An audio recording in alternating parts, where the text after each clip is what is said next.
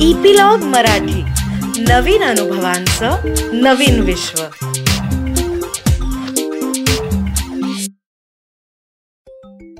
छोट्या मित्रांनो सगळ्यांनी माझ्याबरोबर म्हणा गणपती बाप्पा मोर्या. कुठलंही काम सुरुवात करायची असली किंवा कुठे जायचं असलं आपण निघालो असलो की आपण असंच म्हणतो की नाही गणपती बाप्पा मोर्या. किंवा आपण जेव्हा काही नवीन लिहायला सुरुवात करतो तेव्हा वरती आपण काय लिहितो? श्री गणेशायन महा तुम्हाला समजलं असेलच की मी आज तुम्हाला कुठली गोष्ट सांगणार आहे. मी अनुपमा चुलबुली टेल्समध्ये तुमच्यासाठी एक गणपतीची गोष्ट घेऊन आली आहे.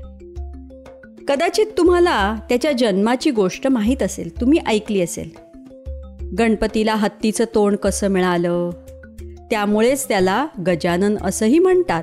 गज आनंद म्हणजे हत्तीचं तोंड असलेला गजानन. पण आज मी तुम्हाला त्याच्या हुशारीची एक वेगळीच गोष्ट सांगणार आहे. मित्रांनो रामायण आणि महाभारत ही दोन मोठी महाकाव्य आहेत. तुम्हाला त्याच्याबद्दल माहिती असेलच. तुम्ही रामायणातल्या गोष्टी ऐकता महाभारतातल्याही गोष्टी ऐकता. पण महाभारत हे जे काव्य आहे नुसतंच काव्य नाही आहे ते एक महाकाव्य आहे. आणि ते कोणी लिहिलं आहे माहिती आहे का? महर्षी व्यासांनी ते लिहिलं आहे. त्यांना ते सुचलं होतं. पण मनात सुचलेलं होतं ते त्यांना कागदावर लिहून काढायचं होतं. आणि तेव्हा जेव्हा त्यांनी ठरवलं की आता ते कागदावर लिहून काढायचं आहे त्यावेळी त्यांना असं वाटलं की मी जसं जसं ते काव्य म्हणत जाईन तसं तसं कोणीतरी ते लिहून घेतलं तर माझ्याकडून ते पटकन लिहिलं जाईल. त्यासाठी त्यांना एका हुशार बुद्धिमान आणि अगदी सुवाच्य अक्षर असलेल्या तसंच एकदम भरभर लिहून घेणाऱ्या एका व्यक्तीची गरज होती. ते विचार करत होते आता कोणाची बरं मदत घ्यावी? कोणाला बरं सांगावं? की मला ही मदत करशील का? त्यांनी विचार केला आपण ब्रह्मदेवांना जाऊन विचारावं की असं कोणी आहे का? तुम्ही सांगू शकता का? की जे मला मदत करेल. म्हणून ते ब्रह्मदेवांकडे गेले आणि त्यांना म्हणाले की ब्रह्मदेव मला एक महाकाव्य लिहायचं आहे.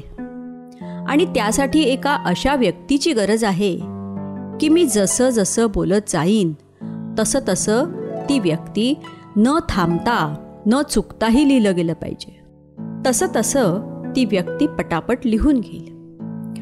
ब्रह्मदेव त्यांना म्हणाले महर्षी माझ्या मते तुम्ही जर कैलास पर्वतावर भगवान शंकरांकडे गेलात ना तर तुमचं काम नक्की होईल. ते तुम्हाला यात नक्की मदत करतील. महर्षी म्हणतात बरं. तिथून निघतात महर्षी आणि कैलास पर्वतावर येतात. कैलास पर्वतावर भगवान शंकर पार्वती आणि बाल गणेश असे तिघंजणं बसलेले असतात. ते त्यांचं स्वागत करतात. आणि त्यांना त्यांच्या येण्याचं कारण विचारतात. महर्षी म्हणतात भगवान मला एक महाकाव्य लिहायचं आहे. पण मी जसं बोलत जाईन तसं मध्ये न थांबता न चुकता सुवाच्य अक्षरात लिहून घेण्यासाठी मला कोणाच्या तरी मदतीची गरज आहे. भगवान शंकर पार्वती यांच्याबरोबरच बालगणेशही तिथे असतो. तो पण ते ऐकतो. त्याच्याकडे बोट दाखवून भगवान म्हणतात हा बालगणेश आहे ना हा तुमची अगदी योग्य तऱ्हेने मदत करेल. महर्षी व्यासांना त्याच्याकडे बघून जरा शंका येते. की नक्की हा बालगणेश लिहू शकेल का? अशी शंका त्यांच्या मनात आल्याबरोबर ती त्यांच्या चेहऱ्यावर दिसते. भगवान शंकर त्यांना हसून म्हणतात महर्षी त्याच्या छोट्या मूर्तीवर जाऊ नका तुम्ही. हा बालगणेश खूप हुशार आहे. त्याची बुद्धी एकदम कुशाग्र आहे. आणि तुमचं काम तो अगदी चोख करेल. आणि असं म्हणून ते गणेशाला आज्ञा करतात की तू या महर्षींबरोबर त्यांची मदत करायला जा. गणेश लगेचच आपल्या आईवडिलांच्या पायावर डोकं ठेवून त्यांचा आशीर्वाद घेतो आणि बरं म्हणतो. आणि महर्षींबरोबर जायला तयार होतो. तो महर्षींबरोबर त्यांच्या आश्रमात येतो आणि तिथे आल्यानंतर एक चांगला मुहूर्त बघून एक चांगला दिवस बघून त्या दिवशी महाकाव्य लिहायला सुरुवात करायची असते. आता लिहायचं म्हटल्यावरती तुम्हालाही लक्षात आलं असेल की लिहून घ्यायचं म्हणजे पेन पेपर सगळ्याची तयारी करायला पाहिजे हो की नाही? पण मित्रांनो त्यावेळी आपल्यासारखं हे ball pen pen sketch pen असं काहीही नव्हतं. त्यावेळी निसर्गातल्या गोष्टीच लिहिण्यासाठी वापरल्या जायच्या. म्हणजेच झाडाच्या अगदी छोट्या ज्या फांद्या असायच्या ना त्यापासनं पेनासारखं असं टोकदार तयार केले जायचं पेन्सिल. त्याला काही काही जणं बोरू म्हणायचे. कधीकधी मोरपीस जे असतं ना मोराचं पीस त्याचं मागचं टोक असतं त्यात ते बारीक करून ते लिहायला वापरायचे. तसंच शाई पण आत्तासारखी काही अशी शाई दुकानात किंवा अशी बाहेर मिळायची नाही. पण वनस्पतींची जी काही पानं असायची त्यांचा रस काढून ती शाई बनवली जायची.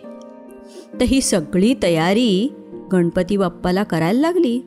हां आणि तेव्हा काही आत्तासारख्या वह्या मोठ्या मोठ्या वह्या नव्हत्या. पण तेव्हा झाडांची जी पानं असायची ना मोठी मोठी पानं असायची त्या पानांवर लिहून ठेवत असत. तर ह्या सगळ्या गोष्टींची जमवाजमव बालगणेशांनी आधीच केलेली असते.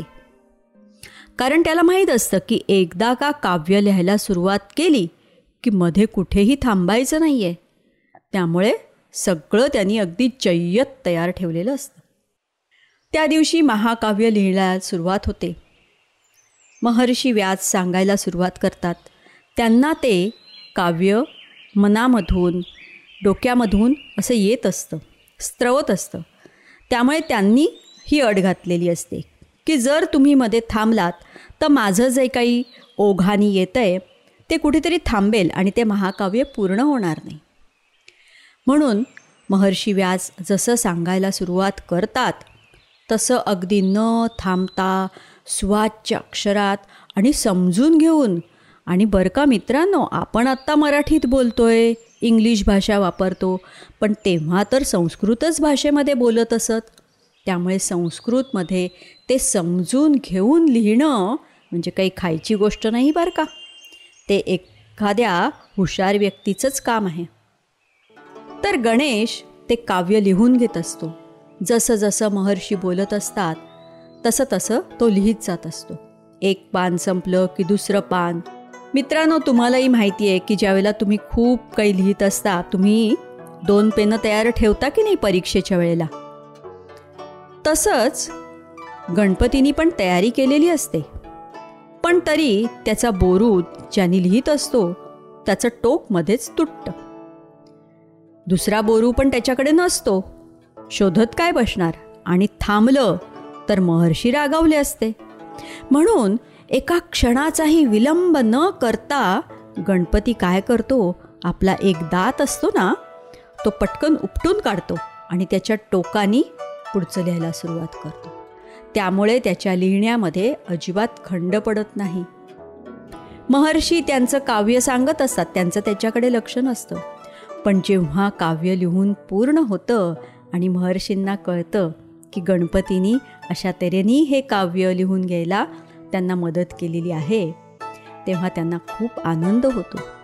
आणि ते गणेशाचं खूप कौतुक करतात.